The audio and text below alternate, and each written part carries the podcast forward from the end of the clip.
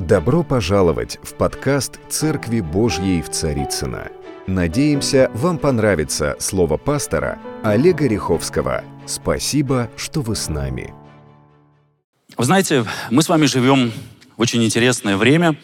Хотя, знаете, вот слушая 10 э, лет назад проповедников, 20 лет назад, 30 лет назад, э, у меня была такая честь э, слушать разных известных, мощных э, служителей Божьих.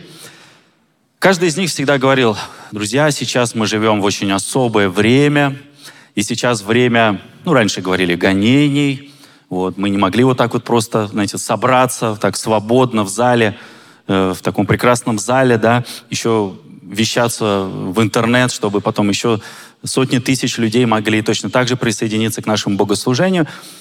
Но я знаю, что Господь движется всегда через свою церковь, Он движется в разном времени и в разных сезонах. И для каждого сезона Он приготовил определенное слово, определенное послание, которое мы с вами получаем. Я не знаю, как вы, но я очень часто и очень много, за последние две недели я получил два мощных слова от Божьих помазанников, от Божьих пророков. Есть пророки, есть пророчествующие. И эти слова, знаете, а, когда Господь говорит каждое свое слово, помните, что всегда в Его слове, даже если оно непростое, если оно может быть немножко с обличительными нотками, но в Его слове всегда есть надежда. Всегда.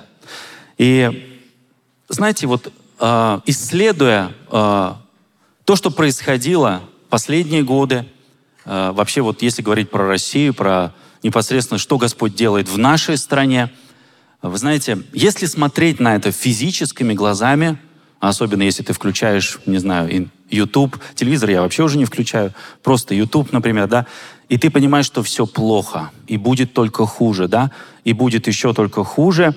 Послушайте, в Библии об этом написано. И Библия об этом очень много говорит. Но для нас, для христиан, Господь оставил немножко другое послание, которое звучит по-другому. Оно звучит очень просто – он сказал, не бойся. Потому что оружие дьявола — это пугать, это приводить нас в состояние ужаса, это думать, что нет надежды. У Бога совершенно другое. И каждый раз, когда, знаете, вы слышите эту информацию, помните, что эта информация, она из какого-то другого царства, она не из Божьего царства. Когда говорит Господь, Он говорит совершенно по-другому. И я думал, как назвать мне проповедь, слово, у меня было несколько вариантов, но я назвал свое слово так. Бог решил по-другому. За последнее время я встречаю разных людей, как я сказал, и общаясь с некоторыми из них, когда ты с ними общаешься, я вижу, что в некоторых из них есть такое, знаете, вот огорчение. Или иногда ты встречаешь человека, который вот просто потерял веру. Вот я просто потерял веру. Или человек, который полностью во всем разочарован. Я, я как-то вот недавно общался с человеком, он говорит, все, я больше, вот семья для меня, вот эта тема закрыта. Я разочарован в семье, в семье нет ничего хорошего, в семье все плохо, и я разочарован своей женой, я разочарован своим мужем, и человек пережил очень сильный момент, связанный э, с тем, что происходило в его доме. Я также встречал людей, которые подходили и высказывали, ну не конкретно мне, хотя мне тоже иногда, но другим служителям также, «Пастор, мы в тебе разочаровались. Вот ты для нас был опорой, ты для нас был эталоном, ты для нас был там, подражанием, мы, так сказать, смотрели, смотрим, но мы в тебе разочаровались, потому что вот это, потому что вот это и потому что вот это. И также я встречал людей, которые вот как-то встретишь где-то на каком-то событии, вроде человек, он был в церкви, он приходил в церковь, он э, был на этом месте, но ты задаешь вопрос, слушай, что-то я тебя вообще давно в церкви не видел, почему, куда, куда ты пропал, куда ты пропала? Человек говорит, я разочаровался в церкви. И начинает рассказывать. Как правило, это какие-то ситуации, как, как правило, это какие-то люди, которые где-то что-то сказали, каким-то словом ранили, как-то неправильно что-то, какая-то там была дезинформация. человек разочаровывается, и человек оставляет церковь. И знаете, но я считаю, друзья, что самое большое разочарование, которое может быть, это разочарование в Боге. Все остальное, это все поправимо. Все поправимо. Но когда ты разочаровываешься в Боге, смотрите, Бог — это, в принципе, самая последняя инстанция. Это самая последняя надежда, в которой мы можем разочароваться или наоборот. Дальше уже все. Но мы с вами должны помнить, что Бог, Он, Он не человек. И в Писании мы с вами очень много читаем. Бог очень много говорит о своей верности нам. Бог очень много говорит о своей любви. Бог очень много говорит о прощении. Но немногие люди, которые до конца разбираются или не разбираются в вере, они разочаровываются в Боге. Я хочу немножко об этом поговорить. Последние два года мы переживаем такое непростое время, связанное с э, тем вирусом, который, я даже не хочу его имя называть, который шагает по всему миру. И я встретил одного человека, и с которым у меня был такой достаточно серьезный разговор, и он мне сказал, я потерял надежду, я потерял вообще смысл в жизни, я потерял все. Я говорю, что случилось? Он говорит, вот этот коронавирус забрал у меня моего любимого человека, моего дорогого человека. Он забрал у меня мою жену, мою супругу. И я понимаю, что за последние два года таких ситуаций было несколько, даже в нашей церкви. По какой-то причине эти люди умерли, они, я верю, что они с Господом. И у меня вопрос вообще, кто-то пробовал разговаривать вот с людьми, которые потеряли своих близких, свою вторую половину? Вот скажу вам честно, разговаривать с этими людьми очень и очень непросто. Практически невозможно. И я знаю, что, в принципе, смерть, как Павел писал, для меня жизнь Христоса, смерть приобретения. Смерть — это всего лишь, знаете, вот переход в ту вечную жизнь, в которой мы будем находиться. И я знаю, что в жизни этого человека придет момент, когда, когда он будет стоять перед Богом, и он сможет задать ему этот вопрос. Дело в том, что, знаете, друзья, есть сфера суверенитет Бога. И мы не всегда знаем ответы, мы не всегда знаем, почему это происходит – Неужели Бог неправильно решил и забрал супругу этого человека? Ведь когда я с ним разговаривал, он говорит, пастор, я, я делал все правильно. Я точно так же, я приходил как в церковь, я молился, я провозглашал те слова, которые мы вместе всегда провозглашаем. Я всегда говорил, что ранами Иисуса мы исцелены, я исцелен, моя жена исцелена. Написано также, о чем не попросите в молитве с верою, да будет вам. Почему Бог исцеляет одних полностью, и там даже практически за человека не молились. Человек просто раз, и вот что-то произошло, и он, и он здоров. А почему другие страдают, и, и некоторые умирают, хотя ты стоишь в проломе, ты молишься, ты возвышаешь свой голос, ты не перестаешь верить, но что-то происходит, и человека нет. Друзья, знаете, нам всегда до конца нашей жизни мы, мы не сможем понять, и нам, нам всегда будет непонятна Божья логика. И я знаю, что, а скорее всего, наверное, вообще непонятно, почему вот он так поступает. Давайте немножко порассуждаем над этим. Я знаю, что в нашей церкви мы привыкли ну, больше говорить такие, знаете, позитивные проповеди, такие, знаете, вот э, поднимающие, такие, знаете, мотивационные даже где-то. Но в Библии есть очень много мест Писания, которые говорят и о других сторонах нашего Бога. Если у вас есть Библия, откройте вместе со мной Матфея, 26 глава, 31 стих. Это время, когда Иисус Христос практически подошел к своим голговским страданиям, И он, в принципе, подходил уже к моменту, когда должно было все исполниться. Там написано, тогда говорит им Иисус, то есть он говорит своим ученикам, вы все соблазнитесь о мне в эту ночь. Что значит соблазнитесь? Из нового, в новом переводе, в современном написано, Иисус говорит, сегодня ночью вы все потеряете в меня веру. Ничего себе заявление. Вот что, что это? То есть ученики оставили все, кто чем занимался, у каждого было свое дело, кто-то чем-то занимался. Они оставляют все, встречают Иисуса, поверили Иисусу, начинают двигаться за Ним. Они наблюдали за Его жизнью, они смотрели на те чудеса, которые Он делал. Но таких слов они никогда не слышали. Вы все потеряете веру в меня. И произойдет это сегодня ночью. Знаете, Иисус как бы предупреждал их о тех событиях, которые произойдут следующей ночью. И они все, когда услышали это, я думаю, что отчасти они потеряли даже где-то веру в Него. Ну, знаете, когда тебе говорят такие вещи, особенно когда учитель, который никогда, в общем-то, не ошибался, когда вот как он говорил, так все и происходило.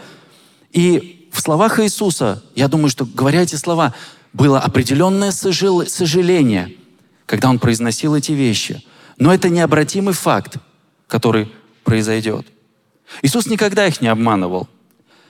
А, они даже подумать не могли о том, что, начиная вот свой путь следования за Ним, предположить, что когда-то вообще такое выйдет из его уст, что он вообще когда-то им такое сможет сказать. И они подумали, неужели путь, который он, они выбрали, он оказался ложным.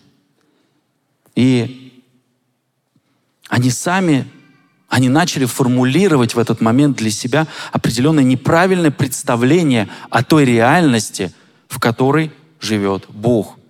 Знаете, некоторые наши доктрины, я знаю, что люди, которые идут за Господом, со временем а, у нас формируются определенные доктрины, определенные понимания того правильного следования за Богом.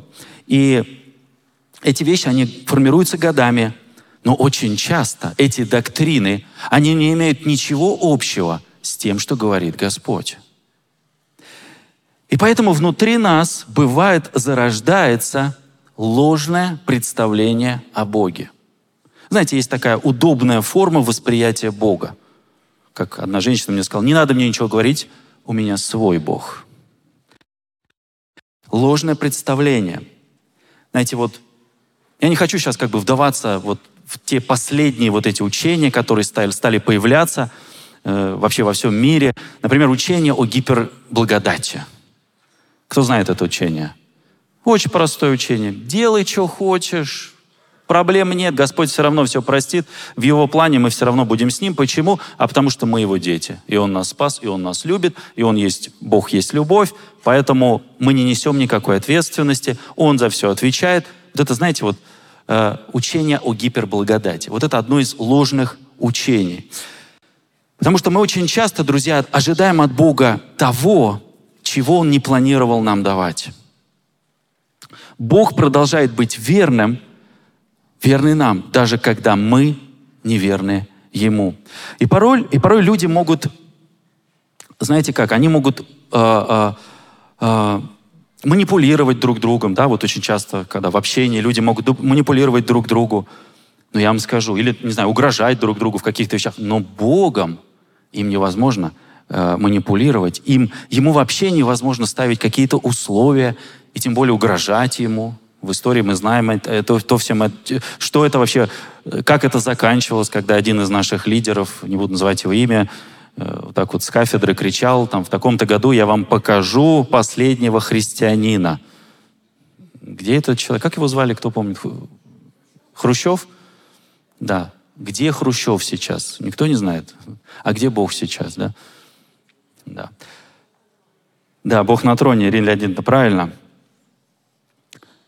Друзья, Иова 33.13 написано, что для чего тебе э, состязаться с ним? Знаешь, вот когда человек начинает сражаться с Богом, это заведомо проигрышный вариант.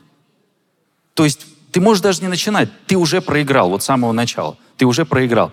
И далее написано, Он, то есть Бог, не дает отчета ни в каких делах своих. То есть Бог вообще никому не отчитывается. Почему? Он суверенный. Вот Он так решил, поэтому Он так решил, значит, поэтому так и будет. Проблема немножко в другом. Проблема в том, что мы пытаемся уместить Бога в определенные рамки, понятные нам, или формулы, в которых нам иногда очень, знаете, вот комфортно находиться, и мы начинаем жить в этих доктринах, и рано или поздно эти представления о Боге, они нас подводят. Вот почему люди разбиваются в вере. Потому что это не вера в Бога, а это, знаете, такие некие иллюзии в Бога.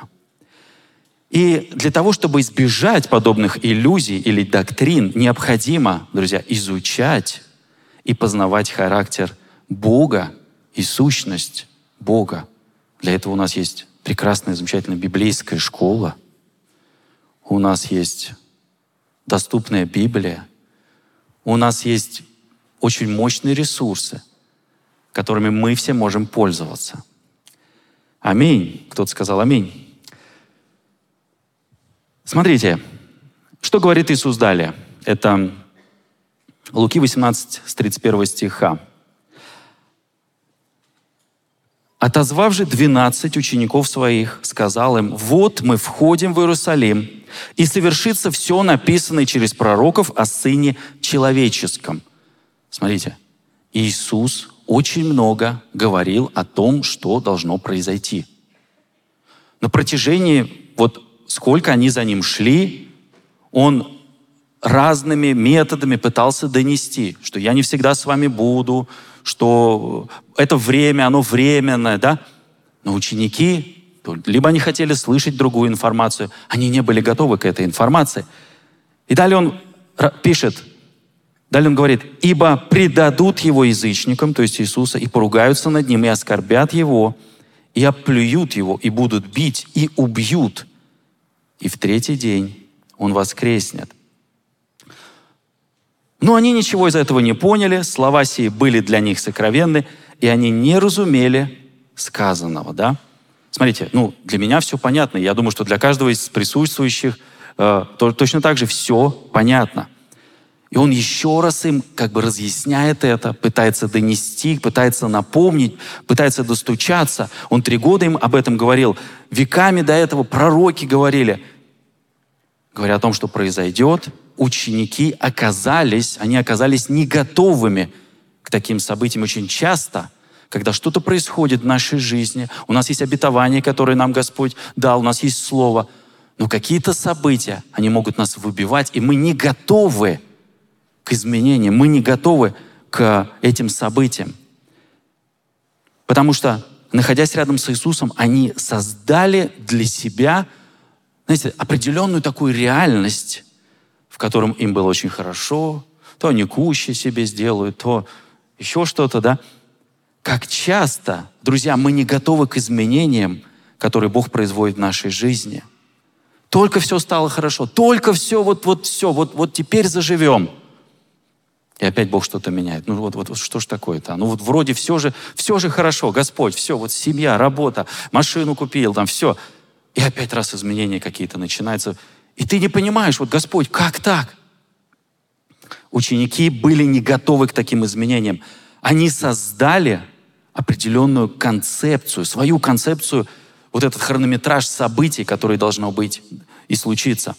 Они обсуждали между собой знаете как, вот глядя на все, что вот, вот, вот оно наступило царство в Израиле, что сейчас, вот сейчас они войдут в Израиль, они прогонят всех римлян, и Иисус, обещанным Богом Мессия, который сейчас быстро все тут наведет порядок, приведет все в нужное, так сказать, русло поставит. У них были свои планы. Кто будет сидеть по правую руку, кто будет сидеть по левую. Их беспокоили вообще другие вопросы – и вот эти мысли, которых, которые, знаете, как они уже глубоко укоренились в сознании учеников, Иисус никогда их не обманывал. Никогда. Он всегда говорил им правду. Но ученики не были готовы услышать эту правду. И этот сценарий, в котором находился Иисус, который был предначертан еще от древности, от вечности, еще от начала веков. Иисус просто следовал плану, который сказал ему Отец. И изменить ход этих событий было невозможно. Поэтому ночью, друзья, когда распяли Иисуса, все их планы и все их надежды, они рухнули в одночасье. И до последнего, глядя, находясь вот на Голгофе, глядя на Иисуса Христа, распятого, который висел на кресте, вспоминая о тех чудесах, которые Он творил, все, что было сделано, они стояли и ожидали, ну, может быть, может быть, вот, вот, вот сейчас, вот, вот этот момент, вот сейчас он произойдет, и все, вот полчища, легионы ангелов, и все, вот оно начнется. Но ничего не произошло. Иисус смиренно висел на кресте, потому что Он должен был совершить то, что сказал Ему Отец. И мы с вами знаем, Его, Иисуса не распили как царя. Его распили, знаете, как вот распинают разбойников, как распили злодея какого-то. И дальше Он умирает, не как царь, вися на кресте, в этом позоре, без одежды. И ученики, глядя на это, они увидели, что люди, которые рядом, они стали узнавать в них, говорить, «А, это же, это же его ученики, это же те, которые с ним ходили, это те последователи. И они, помните, они испугались и разбежались кто куда. Интересно, в этот момент кто-то из них вообще вспомнил те слова, которые буквально Недавно сказал им Иисус, сегодня ночью вы потеряете веру в меня. Знаете, иногда Бог открывает нам какие-то вещи. Знаете, для чего? Не для того, чтобы подойти. У меня был случай, когда, общаясь, я с очень многими людьми э, разговариваю, как и наши служители, пастыри, мы очень много общаемся. И знаете, вот иногда в момент разговора Бог открывает какие-то вещи.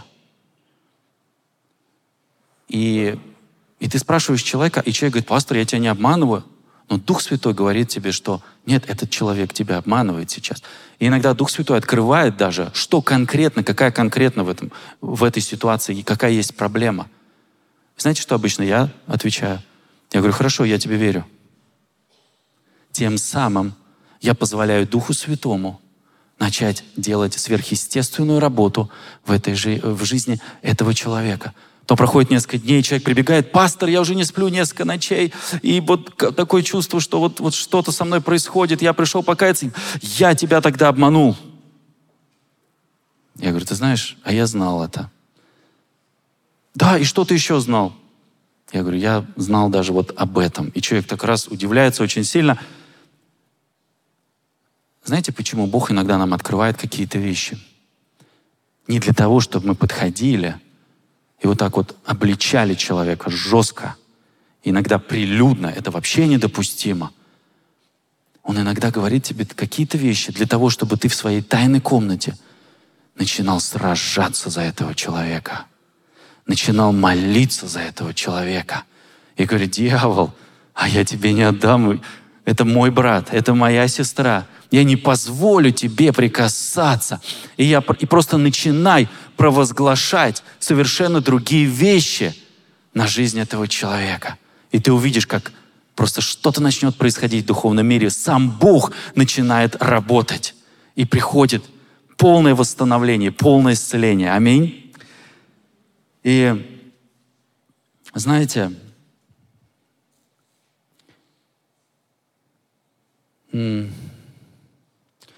если бы с самого начала ученики Иисуса Христа были внимательны к тому, что Он им говорил, а, я думаю, что вот о, о, о тех временах, о том будущем, да, и соглашались бы с волей пославшего Небесного Отца. Я думаю, что у них все сложилось бы немножко по-другому. Все равно это Писание, оно исполнится, независимо ни от чего. Знаете, я вам так скажу, если бы Иуда отказался предавать Иисуса Христа, Бог бы нашел другого человека.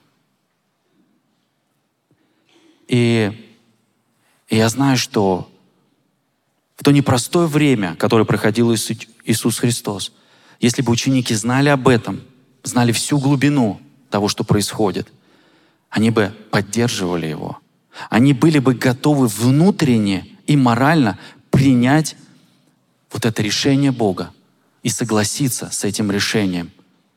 И они вместе бы, находясь вместе, ожидали, молились бы на третий день Его воскрешения. Смотрите, как они Его ждали. Совершенно другой, другой подход. Иоанна 21 глава, 2-3 стихи. Были вместе Симон, Петр и Фома, называемый Близнец, и Нафанаил из Каны Галилейской, сыновья Знавидеевы, и двое других из учеников его. Симон Петр говорит им, это они так ждут Иисуса.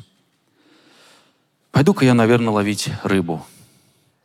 Здесь написано, иду ловить рыбу. И говоря ему, друзья сказали ему, и мы с тобою. Пошли и тотчас, вошли в лодку и не поймали в ту ночь ничего. Знаете, вы можете представить себе, какое разочарование они, у них в сердце в этот момент было, что они переживали. Им казалось, с одной стороны, им казалось, что их предали. Неужели вот все, что было до этого, вот эти три года, неужели это все было неправда? Знаете, иногда встречаешь христианина, который был в церкви, все, и потом раз, и человека нет. И я такой, слушай, неужели все это было неправда? Неужели вот, вот эти переживания, вот эти чудеса, вот эта слава, все, что в твоей жизни происходило и происходит, неужели все это неправда? А ученики думали, мы думали, мы апостолы, и мы приобретем весь мир. Но на самом деле, на самом деле все было по-другому, и они пошли ловить рыбу. Есть еще один пример того, как ученики ждали возвращения Иисуса. Это Луки, 24 глава. В тот же день двое из учеников шли в селение Маус, что расположено в 60 э, стадиях от Иерусалима, и говорили об этом, что произошло. И когда они разговаривали и спорили, вдруг сам Иисус он уже воскрес на тот момент, подошел и присоединился к ним. Но они были словно, знаете, вот э, в ослеплении и не узнали его. Иисус спросил их, о чем вы говорите между собой по дороге? Они остановились и с печальными лицами. Один из них, которого звали Клеопа, ответил, ты, видно, единственный из пришедших в Иерусалим, э, кто не знает о том, что произошло в эти дни. О чем? А, спросил он. О том, что произошло с Иисусом из Назарета, ответили они. Он был пророком, они считали его пророком, который э, сильным перед Богом и перед людьми в словах и делах. Первосвященники и, на, и наши вожди осудили его на смерть и распили. А мы надеялись, что он тот, кто должен освободить Израиль. Но вот уже третий день, как все произошло. Однако некоторые из наших женщин увидели нас они пошли сегодня рано утром в гробнице, и не найдя его там, его тело, вернулись и рассказали нам, что им явились ангелы и сказали, что он жив. Потом некоторые из наших друзей пошли в гробницы и нашли там все, что рассказали женщине, но его не увидели. Смотрите, они не были готовы к повороту э, таких событий. И в их ожиданиях было, что Иисус, который недавно въехал в Иерусалим так помпезно, да, о нем все уже знают, уже полмира о нем знают, и многие уже все, уже приняли решение, готовы идти за ним. Но вот эти события, вот эта смерть перевернули все. И потом Иисус им отвечает. У нас, правда, не принято в церкви так говорить. Я из нового перевода прочитаю, не из синодального. Но я знаю некоторых служителей, которые тоже так говорят у нас в церкви. Иисус говорит им, как же вы глупы. Дальше еще круче. Как медленно вы соображаете, чтобы верить всему, что предсказали пророки. Разве не должен был Христос пройти через все эти страдания и затем войти в свою славу? И начав от Моисея и пророков, он объяснил им, что было сказано о нем во всех Писаниях.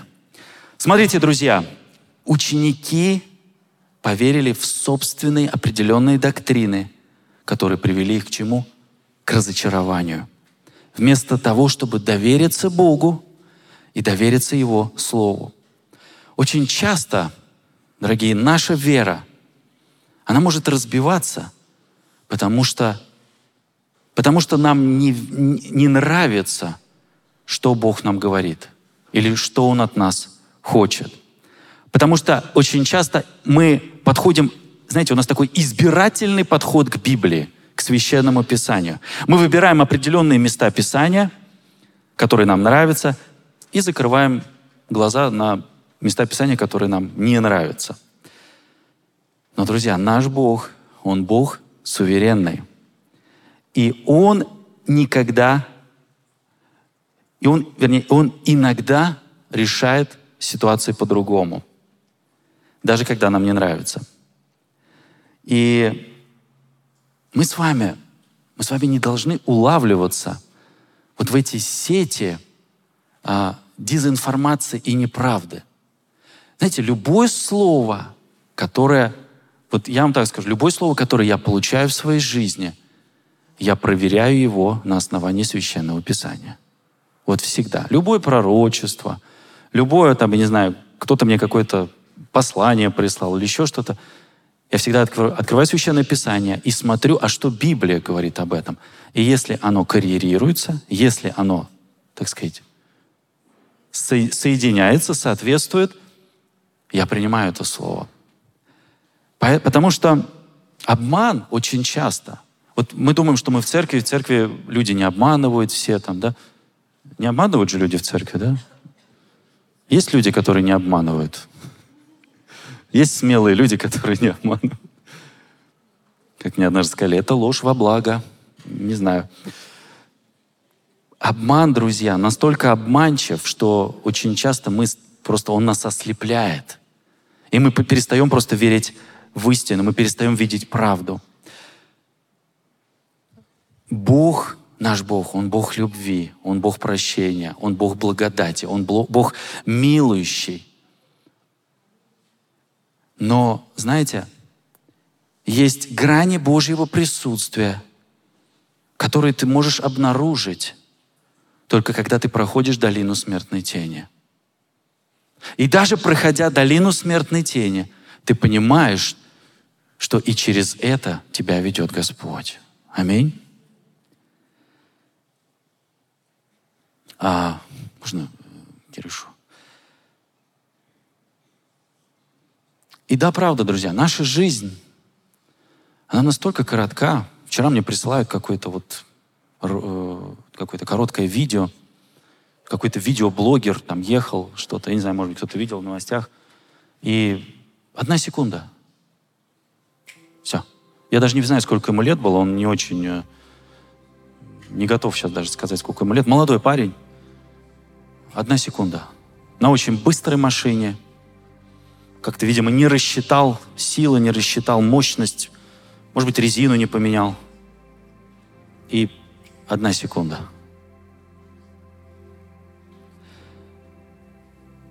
Есть время,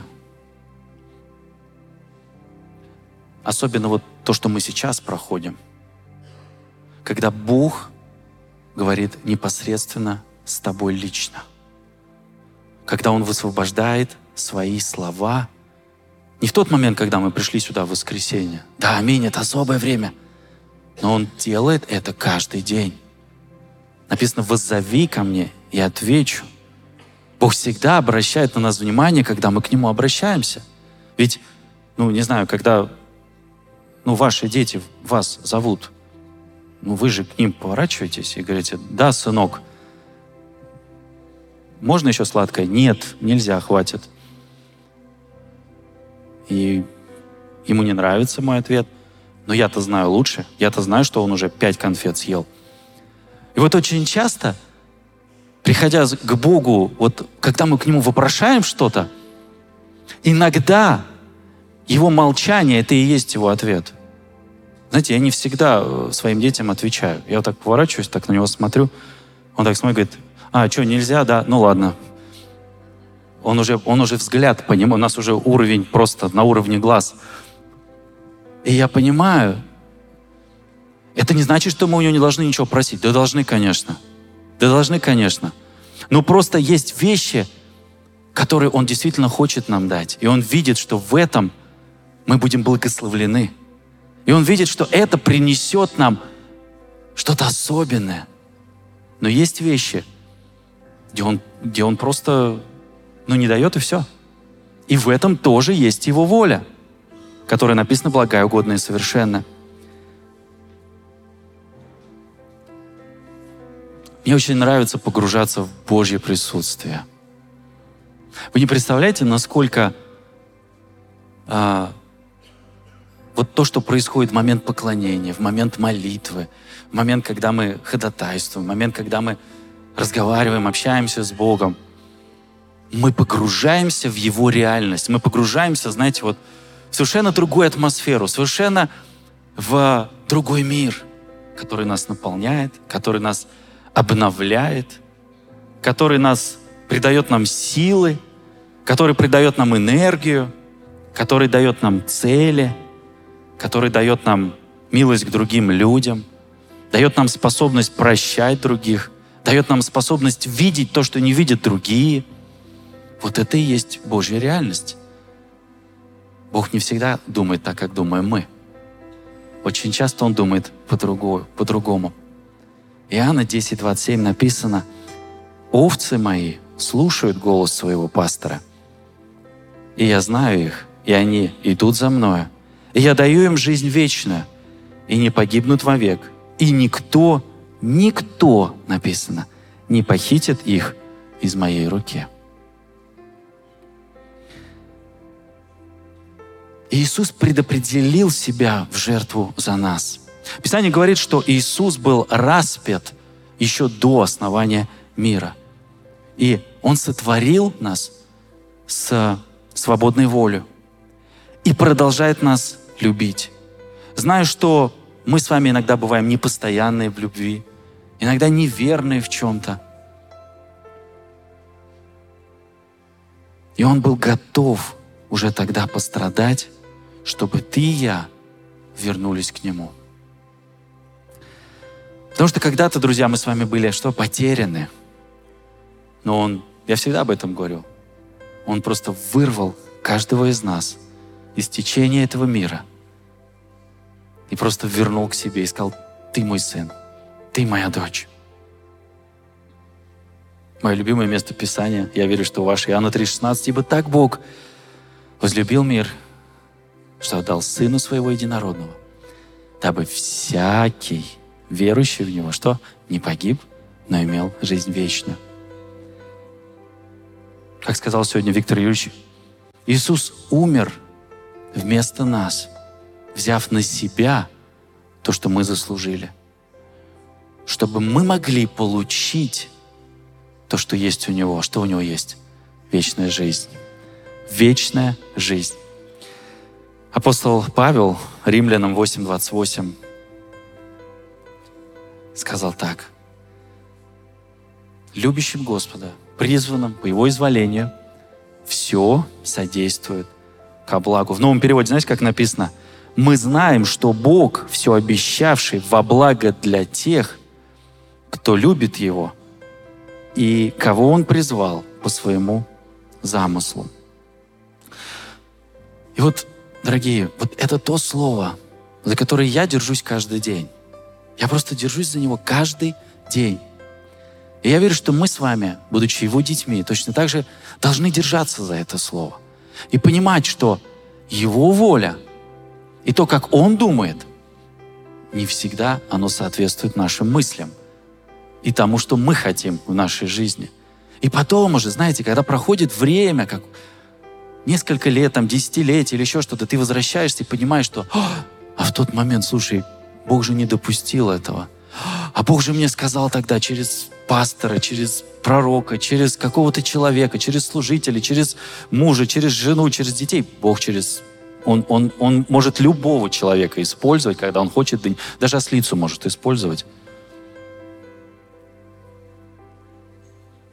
И буквально это означает, что, знаете, вот не всегда у нас будет так, как нам хочется. Не всегда.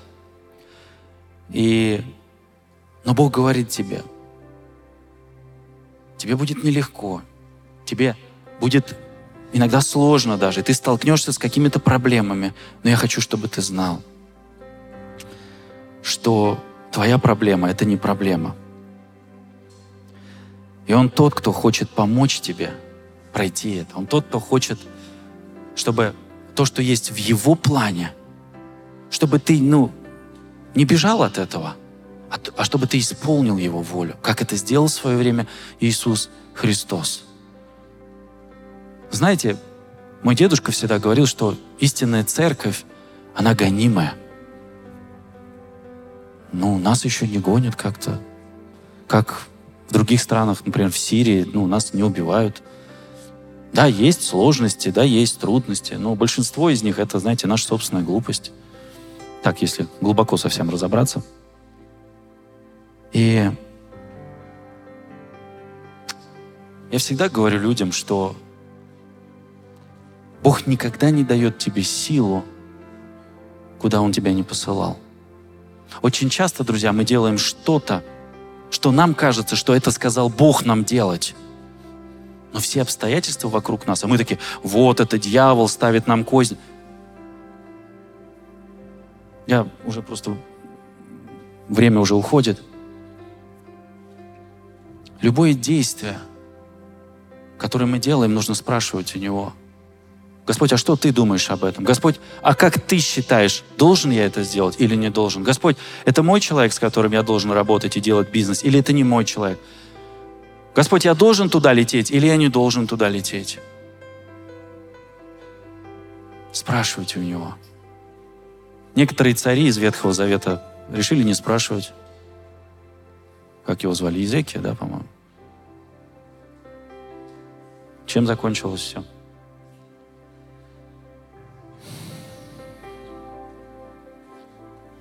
Что бы ты сегодня не проходил, я хочу тебе сказать, это все для Его славы. Какие бы ситуации ты ни проходил, какой бы сложность ты ни проходил – не знаю, много лет назад я принял решение все у него спрашивать. И для него, знаете, как вот нету, ну, для родителей, знаете, как вот, вспомните, когда дети спрашивают на что-то, они же не придают значения, как, как бы правильный этот вопрос или неправильный. Хотя я иногда говорю своим детям, я на глупые вопросы не отвечаю. Мне кажется, Бог тоже иногда так, знаете, я на глупые вопросы. Господь, а почему я на глупые вопросы не отвечаю? Открой Библию, там все написано. Там более подробно все написано. Не бойтесь вопрошать к ним, не бойтесь.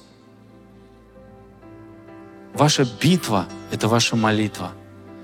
Ваше сражение — это ваши колени. Ваша победа — это настолько, это насколько вы ощущаете и насколько вы близки с Богом. Есть определенный сценарий — который Он приготовил для каждого из нас. Не бойтесь просто сказать Ему, как это сделал Иисус. Иисус, не моя воля, но Твоя воля. И подходя вот ко всему вот с этой позиции, когда ты утром встаешь, молишься утром. Есть люди, которые молятся утром с утра, благословляют свой день, приглашают Духа Святого. Есть? Ой, ну слава Богу, несколько рук есть. Пригласи его.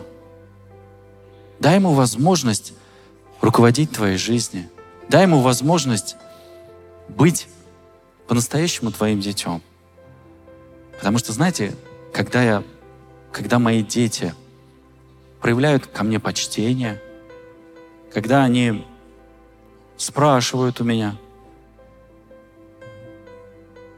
у меня есть сын один старший, Андрей, вот он меня практически все спрашивает. хотя вроде ему 16 лет. И знаете, как я реагирую на это, на все? Мне, мне настолько внутри комфортно от этого, я просто его благословляю. И я, а, знаете, вот можно просто благословить, сказать, я тебя благословлю, а можно по-особенному благословить. Просто, знаете, вот, говорю, Господь, все благословение, все небеса, Боже, пусть прибудут на нем, пусть Твоя благодать прибудет на нем. Знаете, вот точно так же и с Богом. Когда вы начнете проявлять ваше почтение Господу, ваше почтение к Иисусу, к Духу Святому, ваши дети, ваше окружение, они начнут это видеть. У вас что-то начнет меняться. И вы увидите, как точно так же к вам начнут проявлять почтение. А от этого радость, от этого, не знаю, хорошее настроение. Хочется что-то делать, чего-то достигать, куда-то бежать, но вместе с Иисусом. Вместе с Иисусом. Дорогой Господь, Боже, я благодарю Тебя, Отец, за Твою волю, Господи, за благую, за угодную и за совершенную. Отец, я благодарю Тебя, что каждому из сидящих в этом зале, Господи, каждому, кто смотрит сейчас нас посредством онлайн, я знаю, что у каждого из Твоих детей есть особенный путь, Господи. И нам не всегда нравятся, Господи, Твои решения, нам не всегда нравится Твоя воля, Боже. Но я прошу Тебя, Отец, дай нам научиться слышать четче Твой голос – Потому что Ты всегда говоришь, но мы не всегда, Боже, слышим и хотим услышать Тебя, Господи. Дай нам, Боже, сосредоточиться на Твоей воле, на Твоем сердце, Господи, и на том, что Ты хочешь делать, Господь. Боже, мы просто принимаем, Господи, Твою волю, мы принимаем Твою благодать, Господь. И я знаю, верю, Боже, что через это слово многие семьи что-то произойдет в духовном мире, что-то произойдет, произойдет исцеление, Господи. Я знаю, что, Господи, через вот это почтение к Тебе, Господи, как к нашему Богу, Отец. Я знаю, что точно так же вот это почтение, оно будет к нашим близким, к нашим детям, к нашим родителям, к нашим друзьям, Господь. Чтобы люди, глядя на нас, они видели Тебя, они видели в какого Бога мы верим. Во имя Иисуса Христа. И весь Божий народ сказал Аминь и Аминь. Дорогие друзья, спасибо, что были с нами. И до встречи на следующей неделе на подкасте «Церкви Божьей в Царицына.